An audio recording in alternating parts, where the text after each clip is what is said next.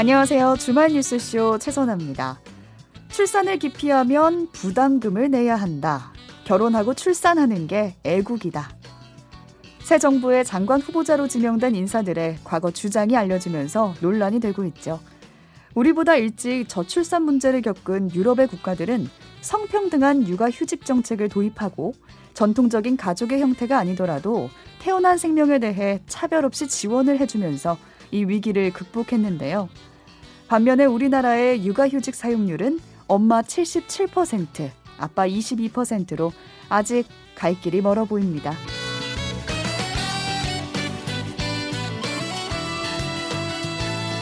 세계적인 생태학자 최재천 교수는 대한민국 사회에서 지금 애를 낳는 사람은 바보다 라는 말을 했죠.